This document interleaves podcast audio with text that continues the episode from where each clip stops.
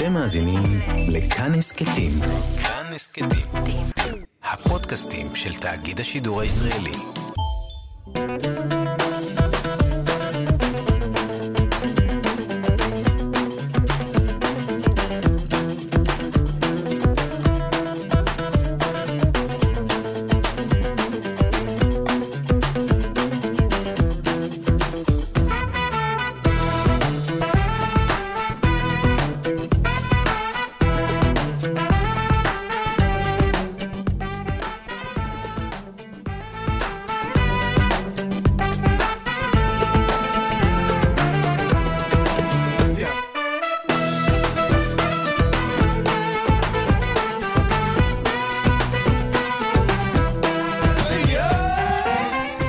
קפה גיברלטר, מגזין תרבות עם שורשים, חג שמח, אני אופיר טובול ואתם על כאן תרבות, 104.9 או 105.3 FM. ניתן להאזין לנו גם בפלטפורמת הפודקאסטים שלנו בספוטיפיי. את התוכנית עורך אלעד ברנוי, המפיק גיא מחבוש, על הביצוע הטכני אלעד זוהר. יש לנו היום תוכנית עמוסה עמוסה. נדבר עם, על ספר לנוער על חייו של הפנתר השחור ראובן אברג'ל, השמעת בכורה לשיר חדש של הפייטנית אורית עטר. נדבר על אירוע מיוחד לכבוד הכוריאוגרפית והמלחינה החלוצה שרה לוי תנאי, ועוד כמה דברים ככל שנספיק. אנחנו מתחילים אה, אה, שאיתנו על הקו אורי לוי. עיתונאי ומייסד בבא גול, אתר כדורגל המתמקד במזרח התיכון. הוא מגיש גם את uh, ההסכת שער בכאן, והוא נחת ממש עכשיו uh, מדובאי. שלום אורי. שלום אופיר, מה המצב? מה שלומך? נחת בשלום, הטיסה עברה בסדר? הכל עבר בסדר גמור. דרך אגב, כמה זמן הטיסה? Uh, הטיסה הלוך הייתה שלוש וחצי שעות וחזור שלוש וחמישים. אבל יש אשליה, כי דובאי היא שעתיים קדימה מאיתנו, אז בעצם יצאתי באחת ורבע משם, ונחתתי פה בשלוש ורבע. טוב, אז אנחנו, אנחנו אורי, כן. מדברים היום על, על זה שביתר ירושלים נרכשה חצי לפחות ממנה על ידי בן משפחת המלוכה של דובאי. אני שפשפתי את העיניים כשראיתי את זה. כן, האמת שתשמע, נראה לי, נראה לי דיברנו בתוכנית שלך בדיוק, בדיוק על הנורמליזציה ועל האופציות ש...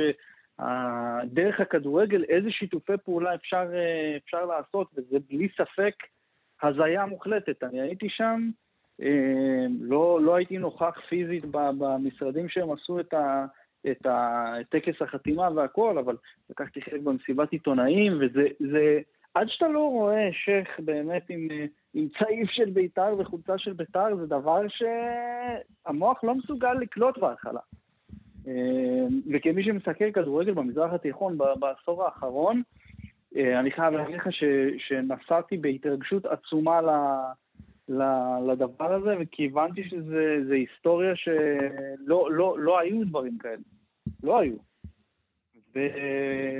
וברמה שלי, אתה יודע, התחלתי לעקוב קצת אחרי הסיפור, הופתעתי לגלות שיש עוד דרך ארוכה עד שנתחבר דרך, דרך הכדורגל ביחד, מה שנקרא ישראלים ואימראטים יהודים וערבים, על אף העובדה שזה באמת זה משהו גדול. פשוט באיחוד האמירויות הנושא הזה לא קיבל אף לא שורה או מילה בתקשורת. בכלל אין, אין שם תגובות, כלומר, זה באמת מה שרציתי לא. לשאול, כי כאן בארץ זה כן עורר, עורר איזושהי סערה, אבל שם אתה אומר, זה לא מעניין אף אחד? אני לא חושב שזה לא מעניין אף אחד, כמו שזה פשוט עדיין הכל מאוד טרי ומאוד חדש, ובניגוד למה שאנחנו חיים בישראל, אה, שזה יאללה ודובאי, וכבר אנחנו רואים הזמנות לאירועים שעושים שם בחנוכה, וטובי זמרנו ו- וכל אנשי התרבות מופיעים שם, ויש שם הפנינג שלם לישראלים ש- שקורם עור וגידים. ותשמע, זה משפחת המלוכה באבו דאבי, אגב, זה, זה לא דובאי, משפחת אל-נעיין, mm. שהם כן. שולטים שם באיחוד האמירויות, אה, הם, אה, אתה יודע, הם לא יכולים, כי פתאום אני הבנתי דרך, דרך העובדה שבעצם עד היום, שלושה ימים אחרי הדבר הזה, אין שם מילה באף עיתון. עכשיו, אני עשיתי שם כתבה שהתפרסמה אתמול בערב בוואלה, שהייתי השליח שלהם אה, לדבר הזה בדובאי, לאירוע הזה. ושם, אחרי שדיברתי עם הרבה מאוד אנשים, מעבר לאופי העסקה ואופי הבן אדם, שמה שנחתם שם, כל, כל העניינים האלה, מישהו שהוא לא כל כך מוכר באיחוד האמירויות, הוא לא בדיוק בן משפחת המלוכה, הוא חלק מעץ המשפחה בענף מאוד רחוק, לא בדיוק של אל-נעיין, אלא לא בדיוק הבנים של זייד, אלא הבנים של מישהו אחר. בקיצור, יש שם, יש שם סלט גדול, ואני מאוד ממליץ לקרוא את הכתבה, היא כתבה ארוכה. אמ, אבל מהבחינה של התגובות, תראה, אם אתה זוכר, אף אחד, אנחנו כישראלים אפילו לא שמנו על זה דגש. אני לא שמתי על זה דגש, אבל בחתימת הסכם השלום אה, בין אה, ישראל לאיחוד האמירויות, מי נכח? מי היו האנשים שנכחו? אתה זוכר? היה שם את uh, שר החוץ שלהם או משהו כזה, נכון? נכון, אבל שר החוץ שם הוא נובדי. נכון. אתה מבין? הם לא שלחו את, את מוחמד בן זייד. את ראש המדינה, נכון, נכון. בדיוק. נכון. עכשיו, אז, אז התחלתי לנבור, מה שדיברתי שם עם עיתונאים שלא הסכימו להתראיין גם בשמם, או, בפ, או בפניהם, בנושא של בית"ר ירושלים. זה כאמור שכנראה, על פניו, שאחרי הסכם השלום, בין, בין למשפחת המלוכה קונה 50 אחוז מהמועדון אולי הכי פופולרי בישראל. בי פאר, קבוצת הכדורגל שראויה אולי לתואר הכי, יותר מכולם, הקבוצה של המדינה, כן? בואו בוא, בוא נגיד. ואין לזה תגובה. עכשיו אמרו לי, תשמע, הם יכול להיות שהם בחרו לקחת את האיש הזה, שהוא באמת כל ככה מרוחק עם ממשפחת המלוכה באיזושהי צורה, כאילו זה לא הם עכשיו כן. שמשקיעים, זה השקעה פרטית שלו. והם ייתנו לו לשחק עם זה, ולראות אם זה הולך. ואם מה, זה ילך, עוד מה... שנה, עוד כן. שנתיים, הם ייכנסו אל זה ויכניסו יותר, ו... כי בעצם, הרי אנחנו מכירים, משפחת אל-נעיין, הם הבעלים של, של מנצ'סטר סיטי. כן, יש להם כמה, יש להם כמה שקלים, אה, כמה שקלים פנויים להשקעה. תגיד, אבל מה, מה האינטרס שלהם לעשות את זה? כלומר, יש פה את הסיפור של ירושלים, אה, מבחינת זה שזאת עיר קדושה והכול. יש פה את הסיפור של לחנך את אוהדי בית"ר גם קצת?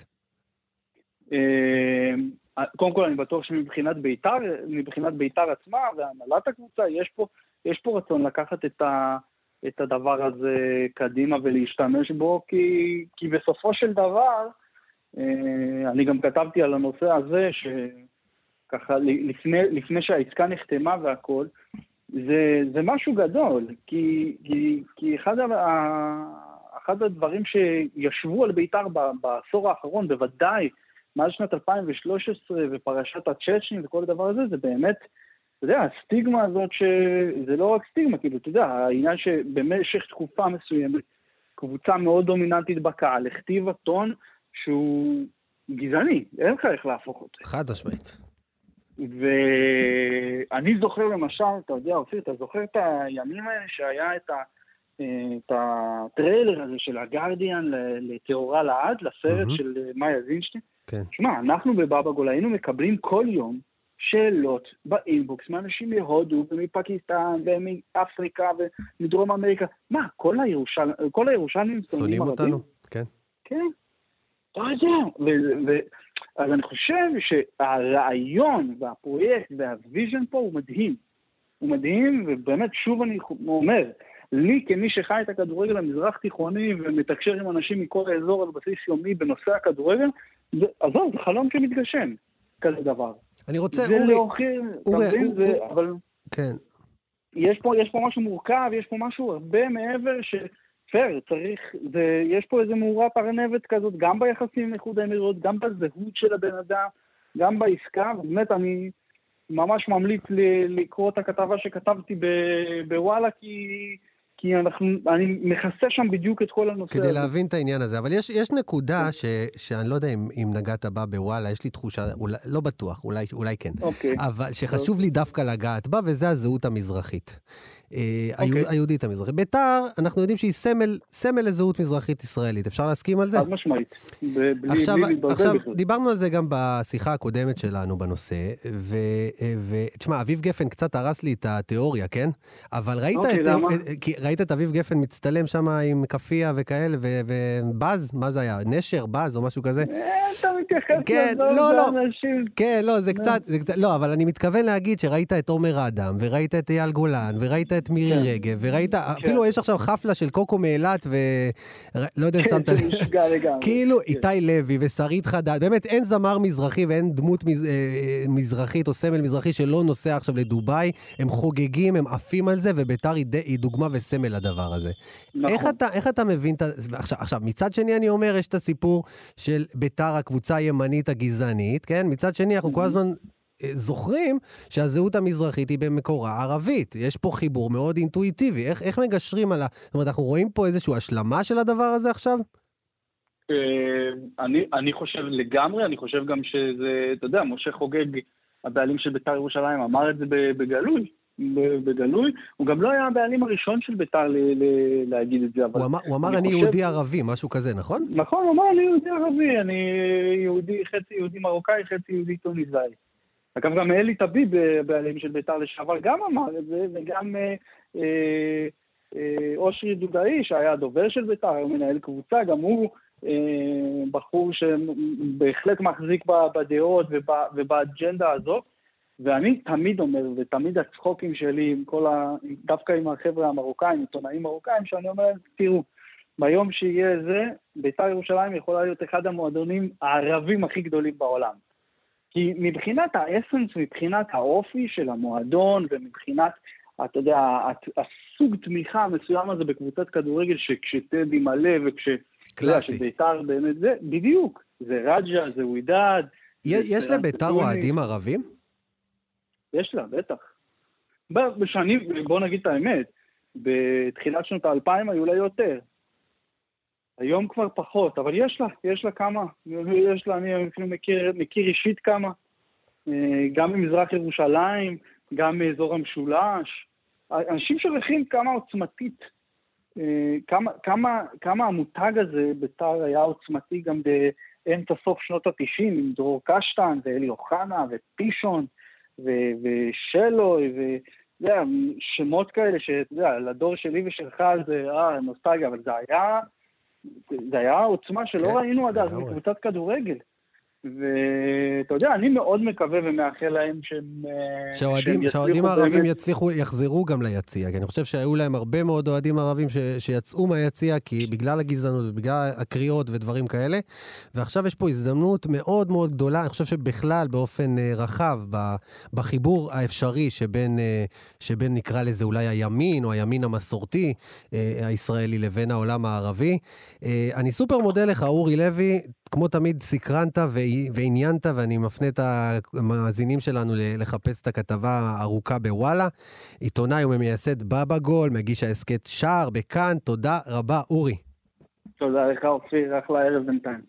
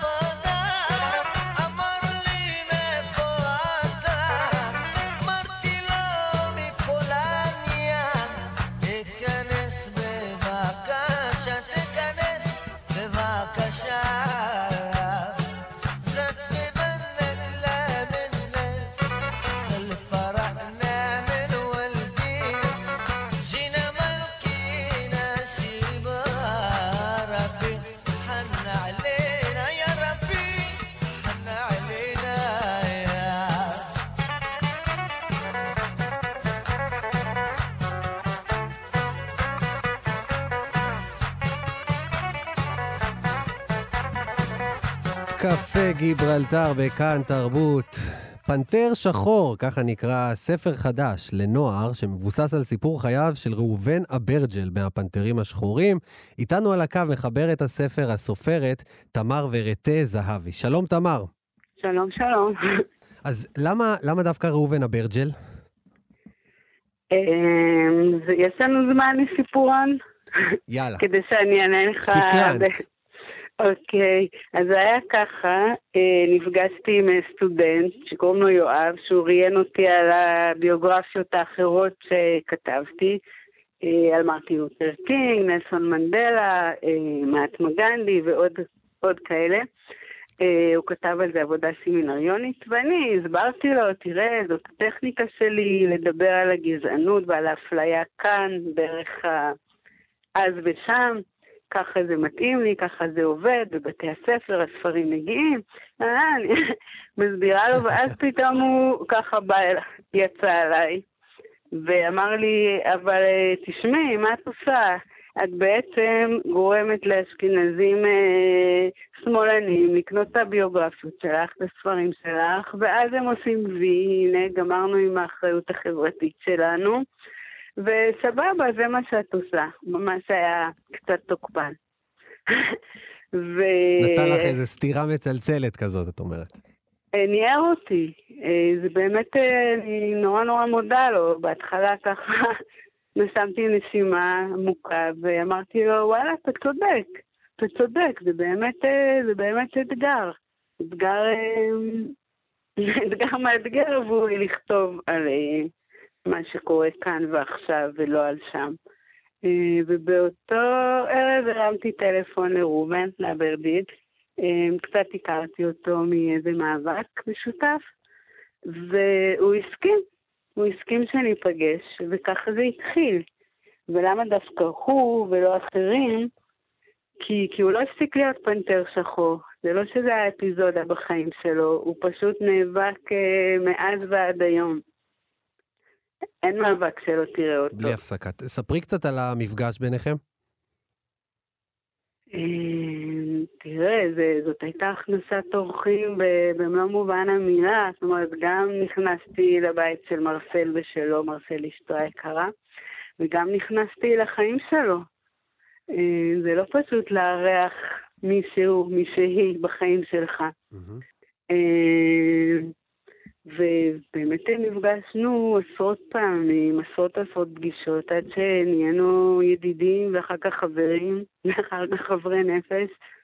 אה, זה היה כזה שני תהליכים מקבילים, אחד הסיפור ואחד באמת להכיר אותו היום. אה, חוויה עצומה. איך, איך מתווכים אה, סיפור כזה לנוער? צריך להגיד שגם הסיפור החיים שלו לא פשוט. אה, לא, לא פשוט בכלל, עם, עם הרבה כאב. אה, אם אתה מתכוון לסמים והתמכרויות וגנבות וזה, זה לא בעיה. כל הספרים שלי מדברים על החיים כפי שהם, על אלימות אז משטרתית. מה היה האתגר אז? האתגר היה באמת אה, לכתוב על הכאב הנורא. למשל, גם המון התייעצתי איתו, אה, הוא היה ילד חוץ בקיבוץ. אה, ראובן הוא נשלח מהבית, ממוסררה, וזה היה כך. אבא שלו העיר אותו בבוקר מוקדם ואמר לו בוא, בוא נלך לבית הכנסת, ולא, ראובן לא היה הולך כל בוקר לבית הכנסת. הם הגיעו לבית הכנסת וילד בגילו עשה בר מצווה. ואז אבא שלו אמר, טוב, תשים גם תפילין, זהו, זה הבר מצווה שלך גם. אה, גם כי הם היו עניים וגם כי לא היה לו פניות בכלל רגשית ל- ל- לעשות לו, לחגוג לו בר מצווה. כן, וזו המשפחה של זוהרה אלפסיה שרה לראובן בברית. זאת אומרת, זה רק מראה את ההידרדרות הנוראית של המשפחה. ואז הוא שם לו אבא כמה דברים בציפית של הכרית, נתן לו כרטיס אוטובוס one way, וככה הוא הגיע לקיבוץ בכלל בלי שום הכנה ובלי לדעת שהוא לא חוזר הביתה במשך שנתיים. שנתיים הוא היה מנותק מהמשפחה, לא יצרו איתו קשר בכלל. אה, וזה, אני חושבת, זה היה הקטע הכי קשה לכתוב עליו עבורי. ומה לא גם פשוט. ש... כן, בלילה הראשון הוא השתין במיטה בגיל 13. זה כתוב בספר, כמובן שדווקא ראובן התעקש שזה ייכתב עד כמה זה היה טראומטי. אה, היו לו, לא היו, היו לו הרבה דברים שחשוב לו, את יודעת, כאילו, אה, להתעקש איתך ש, שיופיעו? אה, לא, לא, בכלל לא. זה היה דווקא הקטע עם, ה, עם ההשתנה שאני חשבתי שזה לא לכבודו אולי. אתה מבין? כן. אבל אה, לא, דווקא, דווקא אמר שזה מאוד חשוב לדבר על ה... ולכתוב עד כמה, עד כמה זה היה טראומטי הקרע הזה. לגמרי. אז אני חושבת שזה היה באמת הקטע שהיה לי ממש קשה לכתוב, וגם ניסיתי כל הזמן להמציא, אולי ההורים כותבים לו מכתבים, אולי הם באים לבקר, אולי שנה טובה, משהו. אה, והוא אמר, לא, זה פשוט היה נתק מוחלט. אה, כמה וזה- את, את חושבת, כמה את חושבת, תמר, שסיפור כזה יכול לדבר לנוער היום? כי, כי אני חושב גם על uh, ממשיכי דרכו של ראובן אברג'ל, בוא נגיד, uh, uh, יכולים לקרוא את זה ולהגיד, זה לא בדיוק, uh, לא בדיוק קשור אליי. או שהם יכולים באמת, כמו מרטין לותר קינג לצורך העניין, לעשות הרחקה של הדבר הזה לאיזה משהו מפעם, או איזה משהו שלא בדיוק הכי רלוונטי להיום. את רואה את זה? ש... את חושבת שזה כן, uh, uh, היו לך מחשבות על, uh, על הרלוונטיות של הדבר הזה להיום? אה, קודם כל מאוד. אה, הספר אומנם יצא לפני שלושה שבועות, אבל אני, אנחנו, ראובן ואני, כל הזמן מקבלים הדים אה, מאנשים שסוף סוף הם יכולים לספר את הסיפור שלהם לילדים שלהם. סוף סוף הילדים שלהם יכולים להבין מה עבר על סבא, מה עבר על סבא רבא, מה עבר. על סבתא. כאילו יש בזה סיפור גם קולקטיבי של המקום הזה, על אף שאני אשכנזייה מרחביה, אני הצלחתי נראה לי להעביר משהו אה, חשוב. אה, מאוד, אה, מאוד, מאוד מחבר. כן. אני גם חושב על הגיבורים בספרי ילדים שלנו, או הנוער שלנו. בדרך כלל זה לא בדיוק אנשים ו... Mm-hmm. אה, והאזור. יש יותר ויותר, יש אה, יותר ויותר נשמע כן, קול נכון. אה, של שכונות. נכון. אה, אבל פה זה באמת, מעבר למוסרר, זה באמת מין נפילה של משפחה. מרבת לירושלים, זה פשוט מדרגה מדרגה, הם יורדים ב... ואז, נכון. ואז גם סיפור של מאבק. כלומר, זה לא, לגמרי. זה לא בז'אנר ואז- מוזיקת הדיכאון רק. לא, בכלל לא. אז, אז מתחיל באמת, אחרי שאתה הכי נמוך, אתה באמת משתחרר מכל העכבות, אתה לא דופק חשבון, לא מפחד מהסמכות, לא אכפת לך מגולדה, לא אכפת לך מיגאל אלון, מכל אלה, אתה בא, אתה דורש את שלך, צועק, תובע. זאת אומרת, זה, זה באמת. אם זה היה ספר דיכאוני, כן. לא הייתי כותבת אותו. זה, זה בסוף, פשוט בסוף גדול. גם צריך להגיד שהפנתרים השחורים עשו כאן שינוי אדיר, בעיקר תודעתי, אני חושב, אבל אה, אה, הם, הם כתבו פרק מאוד משמעותי בהיסטוריה שלנו. אה, ברור, ברור, ממש. הוא גם לא נגמר. זה, זה מאבקים זה משהו שמתמשך. לחלוטין. תגידי, תמר, שאלה אחרונה. אילו דמויות את חושבת אה, צריכים להיות בגרסאות הבאות, בפרקים הבאים של הסדרה שלך, אחרי שעשית עלייה לארץ? אחרי ראובן אברג'ל, מי, מי, מי הדמויות הבאות בקנה? אני לא יודעת, לא יודעת. כמו שסיפרתי לך על הפגישה עם יואב, מחכה. לפגישה הבאה. כן, בדיוק. אם יואב שומע אותנו, כל, כל היואבים והיואביות. באשר הם, כן. כן. אז זה כן, היא באמת, וככה כל פעם מגיע פתאום אה, חשק גדול שמגיע ממישהו שזורק. יש לך רעיון? אני, השם של, הש, אני חייב להגיד שהשם של ויקי שירן עולה לי כרגע בראש. אה, גם, אוקיי. גם, כ, גם כדמות נשית וגם כ... אני לא יודע אם היא הייתה המקבילה של ראובן, לא יודע. ויקי שירן נראה, נראה לי יכולה לדבר להרבה מאוד בני נוער. אוקיי, אוקיי. תחשבי על יופי, זה, טוב תחשבי על זה. שדיברנו, כן, בטח, יחלחל. תודה רבה לך, תודה. רבה לך. פנתר שחור זה בהוצאת הקיבוץ המאוחד, זה מעניין שזה. בהוצאת הקיבוץ. לגמרי, תיקון. מרחביה. גם תיקון, הילד חוץ, בסוף הגיע מהדלת האחורית דרך ההוצאה לאור של נכון. הקיבוץ המאוחד. פנתר שחור, חפשו על את זה זה. חפשו את זה בחנויות. תודה רבה לך, אה, תמר ורטה טוב. זהבי. ביי, חנוכה שמח. ביי. היום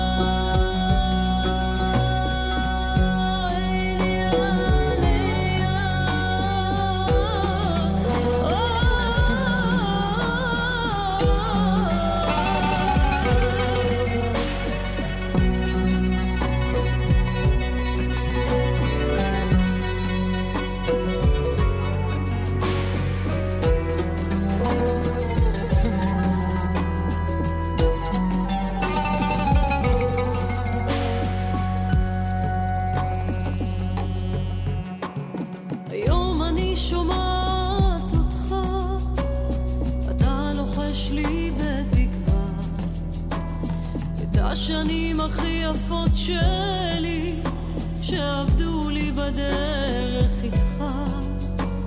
היום אני נזכרת בך, אתה חי משנה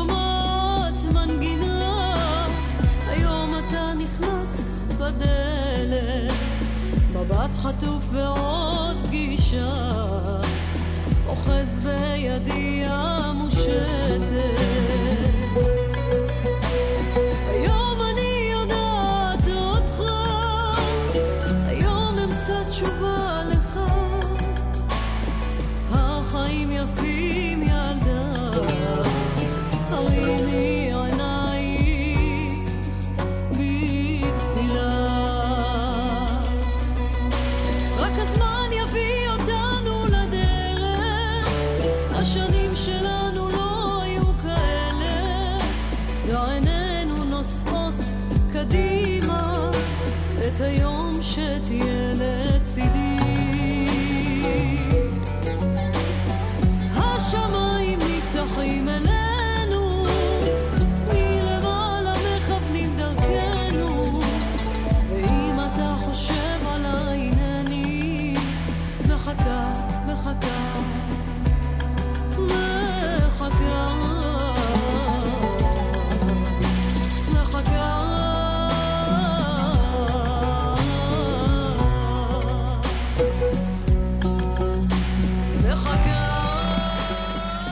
קפה גיברלטר בכאן תרבות, שמענו את הפייטנית והזמרת אורית עטר בהשמעת בכורה. פעם ראשונה של השיר מחכה, שיר ראשון מתוך אלבום חדש בדרך, ואיתנו על הקו. שלום אורית. ערב טוב, חג שמח. חג חנוכה שמח, מה שלומך בימים אלו? מה שלומי? ברוך השם. אה, בימים אלו, אה, מתרגשת? אני מנצל... מאוד מתרגשת לקראת היצירה שלי שיוצאת לאור, השיר החדש. אה, מנצלת את הזמן הזה, אתה יודע, משתדלת אה, לנצל את הזמן הזה ליצירה ולהקלטות ועל האלבום שלי שאני עובדת כרגע. ספרי קצת על האלבום החדש, כי אני זוכר את הפעם הקודמת שהיית כאן גם באולפן, אה, והוצאת את, אה, את האלבום פיוטים שלך, שהיה באמת חלוצי ויפהפה, אני עפתי על האלבום הזה. אה, זה היה בעצם אלבום חלוצי של שירת פיוט מסגנון ספרדי, צפון אפריקאי, ועכשיו יוצא אלבום חדש, שהשיר הזה לא נשמע כמו טקסט של שלמה אבן גבירול, נכון? לא, אני לא מתיימרת להיות. אה, כמו שאנחנו יודעים, השפה בעצם אה, השתנתה. אנחנו כבר לא בשפת הקודש של פעם, למרות שעדיין יש קדושה, אבל אה, השפה של היום היא שונה.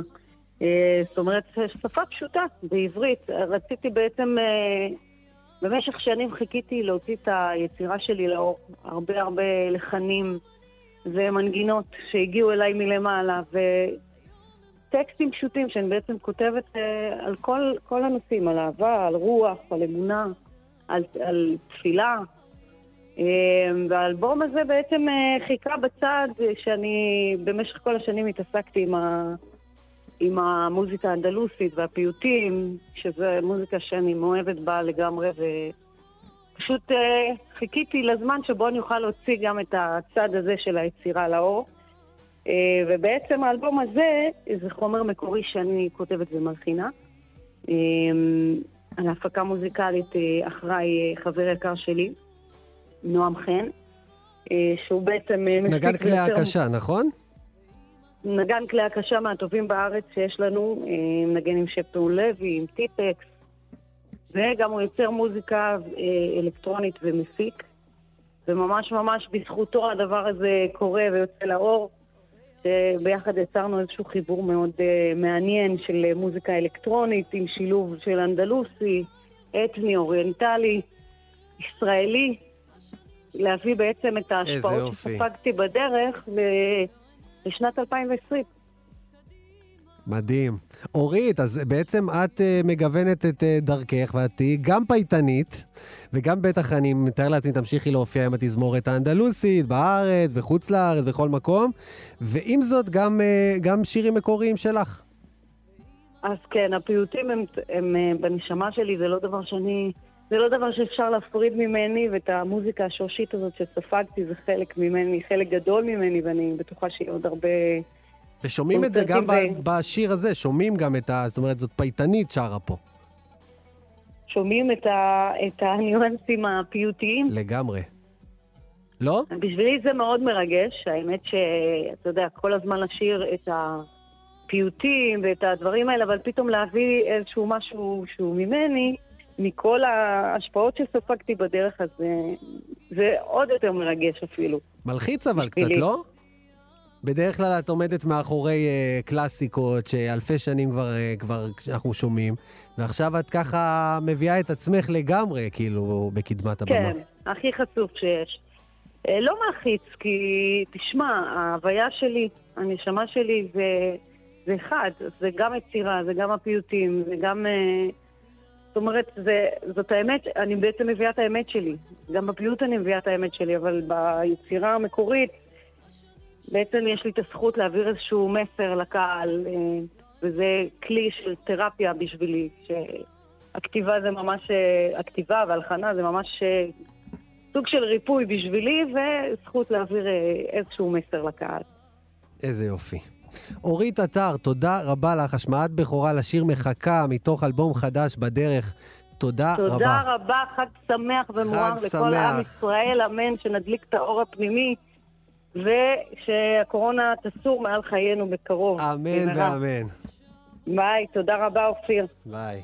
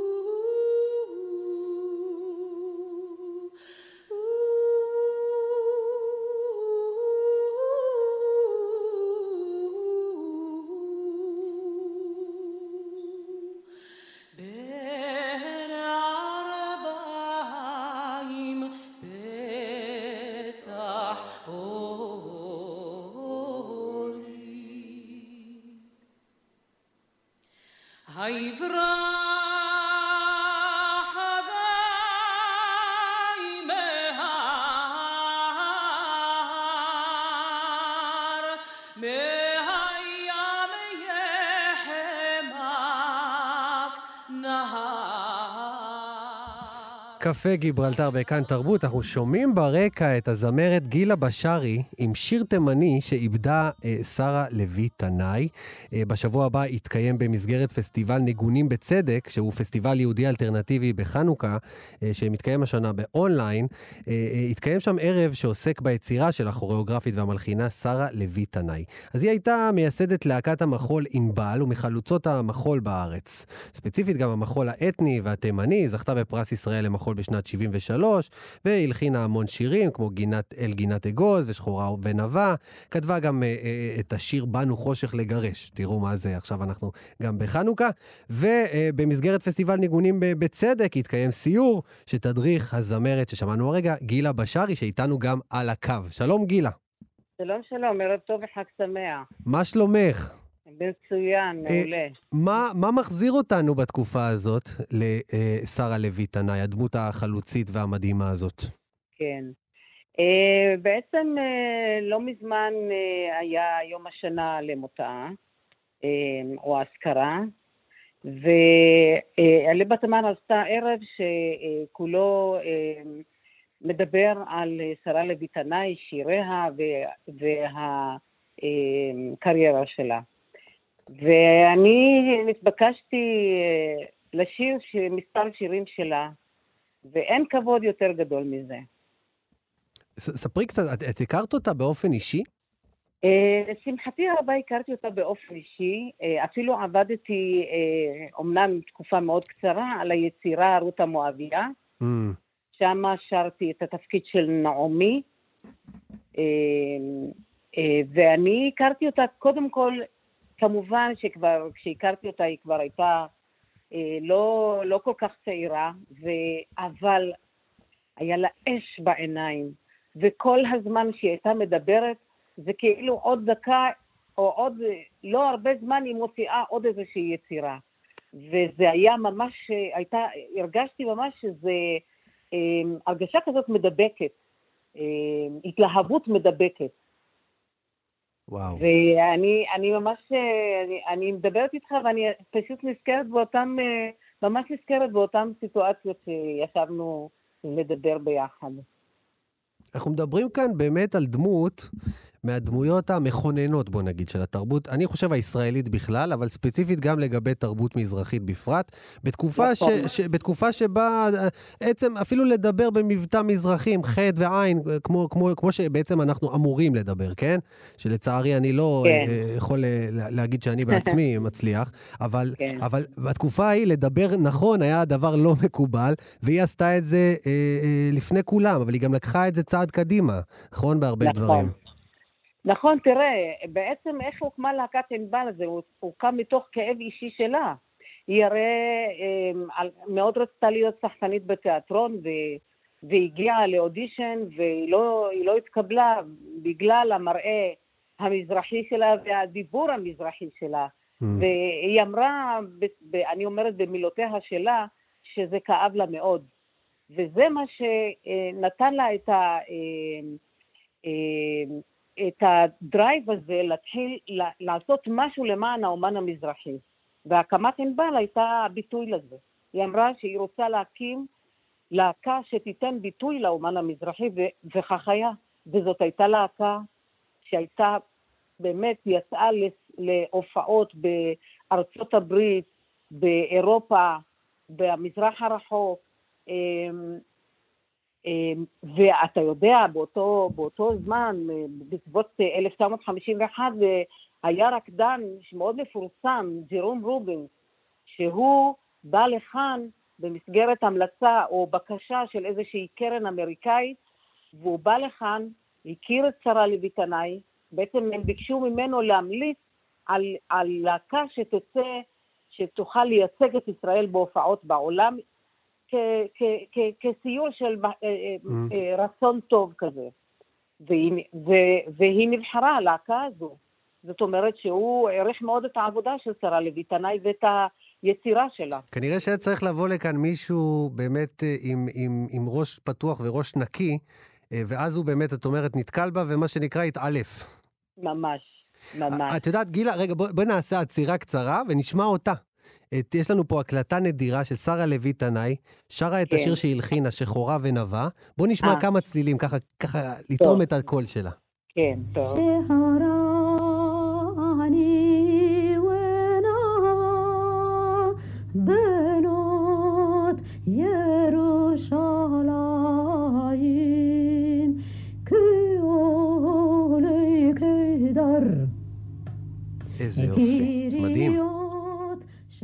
יודעת, אני שומע כאן, בעצם, גם, ב, גם בשיר ששמענו קודם, קודם כל אין כלי נגינה ברקע, כמנהג אה, יהדות תימן, אני צודק?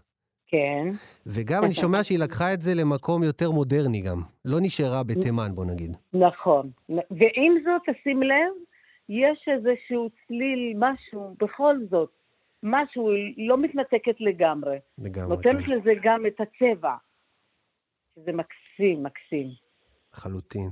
אנחנו מדברים גם על תקופה, תקופה שהיא פעלה, גם את, אה, אה, וגם אה, ברכה צפירה, וגם הרבה, הרבה בעצם שושנה דמארי, והרבה שמות שבעצם הציעו איזה משהו שמביא מתימן איזשהו משהו מאוד אותנטי שהישראליות חיפשה אותו, נכון?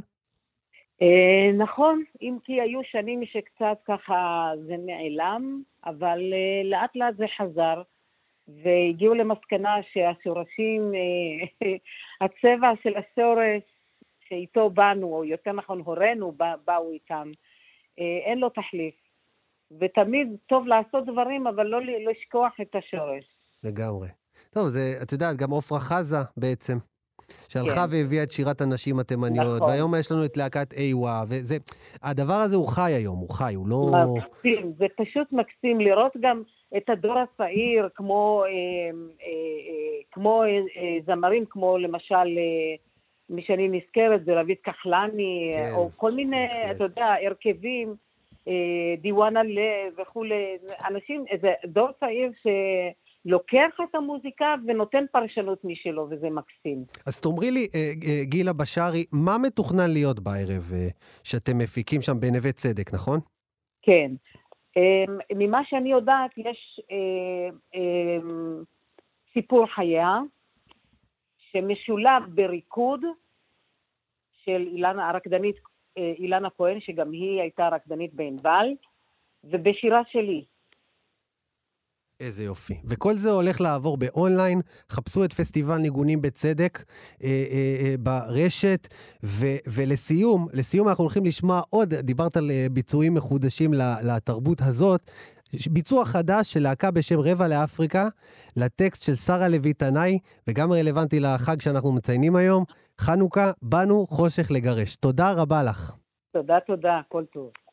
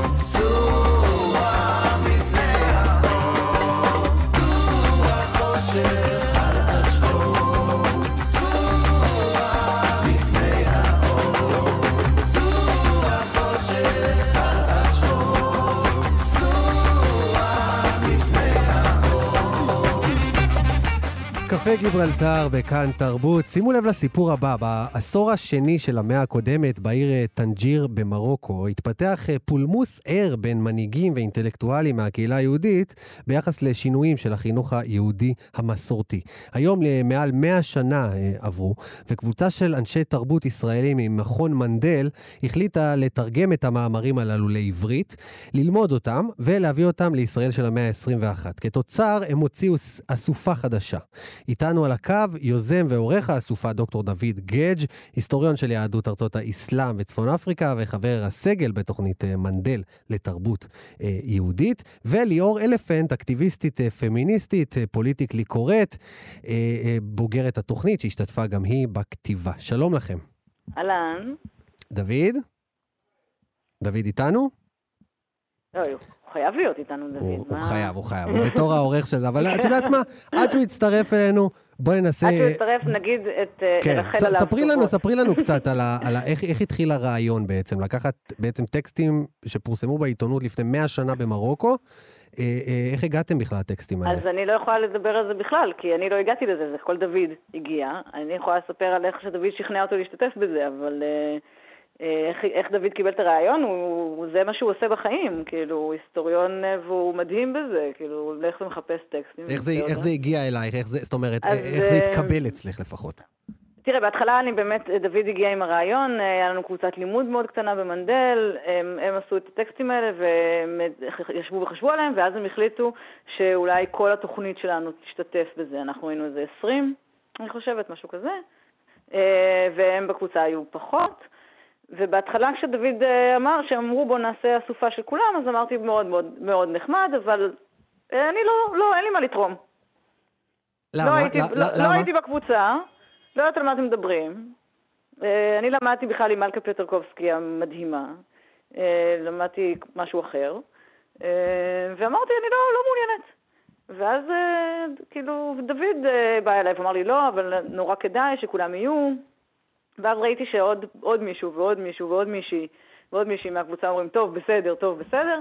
ואתה יודע, אם כולם היו קופצים מהגג.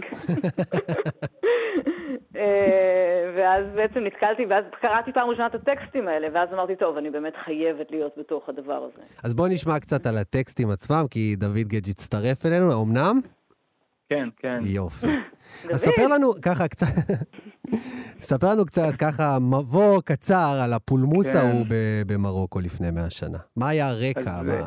כן, כן. אז אנחנו, מדובר על, אה, על פולמוס שהתרחש מעל גבי העיתון לליברטה, שלליברטה בצרפתית זה החירות, והעיתון יצא אה, לאור בעיר טנג'יר במרוקו, בצרפתית, אה, וזה עיתון אה, שסך הכל יצא בין השנים 1915 ל-1922, והספציפית הדיון הזה שתרגמנו אותו לראשונה לעברית, והקבוצה באמת, אה, מה שהספקתי לשמוע שליאור אה, סיפרה על, אה, על הדיון שלנו, זה בעצם סדרה של מאמרים שפורסמו בקיץ של 1916, שהם דנים בשאלה שהיא לגמרי שאלה שדנו בה לאורך, במשך, באותה תקופה בכל הקהילות היהודיות, אם זה באירופה או בארצות האסלאם, והשאלה היא שאלת החינוך היהודי. אה, ואנחנו מדובר על שאלה שהיא לגמרי שאלה של המאות ה-19 וה-20, כיוון שהיהודים אה, החלו תהליכים של מודרניזציה, של חילון, אה, של מפגש עם, עם, אה, עם, עם, אה, עם תהליכים של אמנציפציה, ולכן התערער אותה, התערערה אותה סולידריות יהודית דתית, והיה צריך לחשוב בעצם על חינוך יהודי, או על, או על תרבות יהודית שהיא אחרת. ומה שקורה זה שמה שמעניין זה שמתחיל את הדיון בחור בשם לוסיוס, שזה כתב העת שלו, אבל בש... הוא בעצם, זה חיים טולדנו, אה, שלאחר מכן, אה, שברגע שהוא הציג את השאלה הגדולה הזו על החינוך והציע איזושהי תוכנית משלו, אז התחיל להתגלגל איזשהו דיון בין חמישה אינטלקטואלים, חמישה כותבים במרוקו, אה, שהכירו אחד את השני, אבל הדבר המעניין זה שלמרות שיש להם רקע דומה, למרות שהם הגיעו מאותה עיר, למרות שהם למדו בבתי ספר דומים, הם הציגו תפיסות עולם שונות לחלוטין. כלומר, אחד, חיים טולדנו הציע איזושהי תפיסה שאפשר לראות בה דתית-לאומית, אה, מועיז נהון הציע איזושהי תפיסה אוניברסלית, אה, אסדה לוי הציע איזושהי תפיסה שהיא לגמרי דתית, אה, יהודית, מסורתית מסורתית, יותר, אפשר כן. לקרוא לה. כלומר, לא לשנות, אה, לא לשנות שום דבר, הוא הציע, נכון? אה, לא, הוא, הייתה לו איזושהי תפיסה, כלומר, אפשר לקרוא לה איזושהי תפיסה, אני קורא לה תפיסה דתית מתוקנת, מכיוון Mm. שהוא הציע כן תפיסה דתית, אבל כן, הוא היה ער ל- לתפיסות חינוכיות חדשות, אה, בעיקר מאירופה, למרות שהוא הכיר אותם דרך תיווך של ארגנטינה, ששם הוא שהה תקופה, והוא נחשף לאותם רעיונות חינוכיים ורצה להביא אותם למרוקו, את אותן תפיסות, כמובן תוך כדי זה שהוא מתייחס לקהילה שלו במרוקו. אנחנו מדברים היא- בעצם על תקופה שבה החינוך, לא, לא אקרא לו חילוני, אבל החינוך הכללי אה, אה, נכנס ל- לארצות צפון אפריקה דרך כל ישראל חברים, נכון? דרך אליאנס? נכון, נכון, נכון. זה בעצם גם, חשוב לומר, שגם החבורה הזו שדנה בעיתון במרוקו בצרפתית, היא הייתה חלק ממערכת החינוך של אליאנס במרוקו, או בכלל בצפון אפריקה, מכיוון שאותה חבורה גם נעו במזרח התיכון בעקבות אליאנס. אה, ולכן גם חשוב לומר שברגע שהם דנים את אותו דיון על החינוך היהודי, הדיון הזה הוא דיון אה, שקשור לבתי הספר של אליאנס, כי הם בעצם גם מזהים, אחרי 50 שנה כבר שאליאנס נמצאת במרוקו, הם מזהים שיש איזושהי בעיה. כלומר, אותו חינוך כללי גורם לאיזשהו עיבוד של החינוך היהודי, כן. אה, ולכן יש צורך לייצר איזושהי רפורמה. מעניין מאוד. אני רוצה, אני רוצה רגע לחזור, לחזור אלייך, אה, ליאור. כן. את אומרת שכשנתקלת בסוף בטקסטים, אה, אה, זה, זה המם אותך, זה, זה גרם לך לרצות להצטרף לחבורה ביג כן, טיים. ברור. למה? מה... מה... קודם כל, קודם כל אני מאוד, אה, אני גם מגיעה מהיסטוריה, ולראות אה, לראות טקסטים כל כך, שהם מצד אחד מאוד מודרניים, ומצד שני, בכל זאת מלפני מאה שנה. אז זה תמיד מדהים בעיניי, ובמיוחד שמשווים אותם להיום, וממש אתה קורא את זה, אני קראתי את זה, וזה טקסטים שבאותה מידה, אתה יודע, בשפה אולי פחות מליצית, אוקיי? היו יכולים להיכתב היום. כאילו, הנושאים שהם דנים בהם, וה... הם נושאים שאנחנו עדיין דנים בהם היום.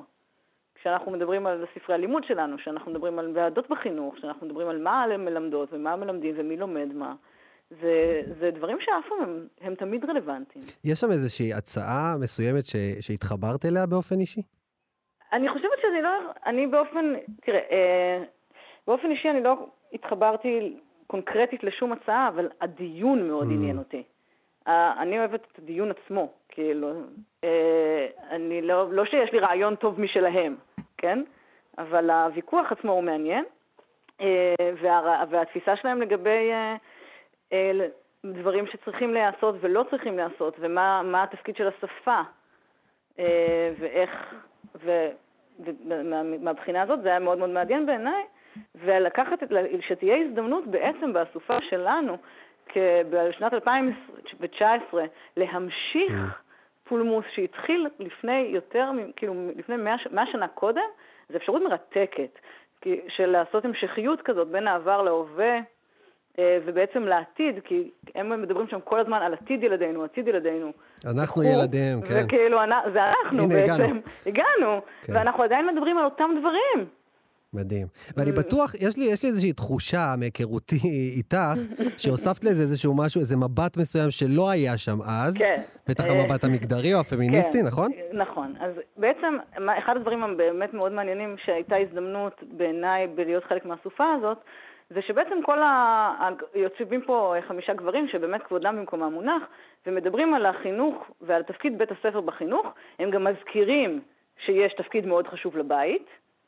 הם אומרים את זה, זה לא שהם כאילו חושבים שכל החינוך נעשה בבית הספר, אבל הם בעצם מדברים על איך מחנכים ילדים, ותפ... ו... ואין, ב- המגדר כאילו לא תופס, הוא לא נמצא שם. כאילו, כולם, זה ברור לחלוטין שכולם בנים, והילדים האלה הם בנים, אה, ועכשיו אנחנו נדבר, ואני כאילו, וזה מאוד. ולי זה היה מאוד מאוד, היה לי מאוד, מאוד חבל, מה גם שאני יודעת, זה המקום אה, להגיד פמיניסטי אולי זה באמת אנכרוניזם, בסדר? אנחנו לא נלך לשם. אבל אה, לא, זה לא שלא היו דיונים על מעמד האישה באליאנס, או להפך, זה היה חלק מאוד מאוד אינטגרלי מהתפיסת עולם שלהם. רגע, שנייה, כן. רגע, אה, זה היה חלק מאוד אינטגרלי מהתפיסה שלהם. ואחד ה... והם דיברו על קידום מעמד האישה. זאת אומרת, זה לא שנכנסתי הכנסתי למילים לפה כן. לאנשים שהם בחיים לא דיברו עליהם. מה גם, אבל, ואז מגיעה הנקודה השליש, השנייה, שבעצם ב, ביצירה של דוד וביוזמה שלו לעשות את האסופה הזאת, אה, נכנסנו פעם ראשונה נשים לתוך הפולמוס הזה, Mm. ודיברנו על הנושאים שעליהם דיברו, ונכנסנו לתוך השאלה הזאת של חינוך ילדינו. לאן? או מה? אה, זה מרתק. היה מאוד, ליאור- זה היה מדהים. ליאור, אנחנו. ממש ממש לקראת סיום, ואני חייב לשאול את דוד ככה, באמת, אה. אה, א', איפה, איפה מאזיננו יכולים למצוא את האסופה, וב', מה, קצת יותר מה יש בה בפנים. כן, כן, אז אני, אני אפתח באמת עם השאלה הראשונה, ואת האסופה, אנחנו בעצם, קרן מנדל, החליטה להנגיש את האסופה לכלל ישראל, ואם בעצם אפשר להיכנס לגוגל, לכתוב אה, מנדל, אה, בעצם לכתוב אה, אה, מכון מנדל למנהיגות, ובמכון מנדל למנהיגות יש אפשרות להוריד את, האסופה כקובץ דיגיטלי, אה, חינם לכל דורש. איזה יופי. אה, סחטיין על הנדיבות. וגם חשוב לי באמת לומר, בהמשך לשיח שהיה בינך לבין ליאור וגם לשאלה שלך, זה שהסופה הזו היא לא איזשהו מחקר היסטורי. כלומר, אני אכן היסטוריון, ויש שם את הקבצים המקוריים שנכתבו במרוקו ב-1916, אבל בעצם המטרה שלנו בסופה הזו זה לייצר את הקשר הזה, הישיר, בין 1916 בטנג'יר לבין מדינת ישראל ב-2020. וכל המגוון של המאמרים, השירים, המחזות, היצירות אומנות שנמצאים בתוך אותה אסופה, כולם בעצם ולתרום לתרבות הישראלית. זו המטרה של של היום, לח- לגמרי. למעשה תודה רבה לכם. תקשיבו, הגענו לסוף, למרות שהייתי ממש רוצה להמשיך את השיחה הזאת. דוד גייג', ליאור אלפנט, הזכות לבחור, אסופה חדשה, חפשו אותה, תודה רבה. תודה לך, אופיר. וזהו, אנחנו סיימנו. קפה גיברלטר, מגזין תרבות עם שורשים. תודה רבה לעורך אלעד ברנוי. גיא מחבוש העורך, על הביצוע הטכני. אלעד זוהר. ואני אופיר טובול, תודה רבה, ניפגש כאן בעזרת השם גם בשבוע הבא, ואנחנו מסיימים עם LX עם לואי, שיר חדש בלחפלה, תודה רבה, חג שמח, להתראות. بسمع صوتك من بعيد بتناديني يمكن اني مفكر حالي بفيلم هوليوود بعرفش كيف صرنا بأكتر سين فيها ضغط بالبلاط قاعد وفيكي بستنى عينين علينا كتير كتار وبيجربوا يهدموا اللي بينا صار كل حدا بيشوف بصير يغار. بس بعرف من لازم اختار حبي أنا هون حبي أنا هون استنى فيكي كل الليل وكل اليوم. واو حبي أنا هون حبي أنا هون استنى فيكي كل الليل وكل اليوم. شو هذا اسمه قوليلي بنص الليل الافكار بتغرقني شو هذا اسمه قوليلي بسمع صوتك من بعيد؟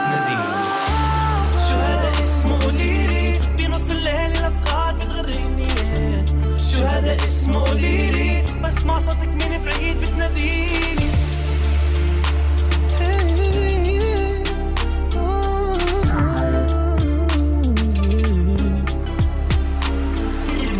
شو هذا تسمى لما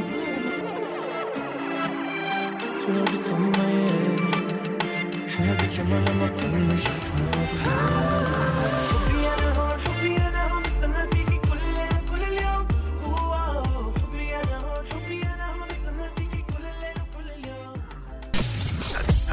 אתם מאזינים לכאן הסכתים. כאן הסכתים. הפודקאסטים של תאגיד השידור הישראלי.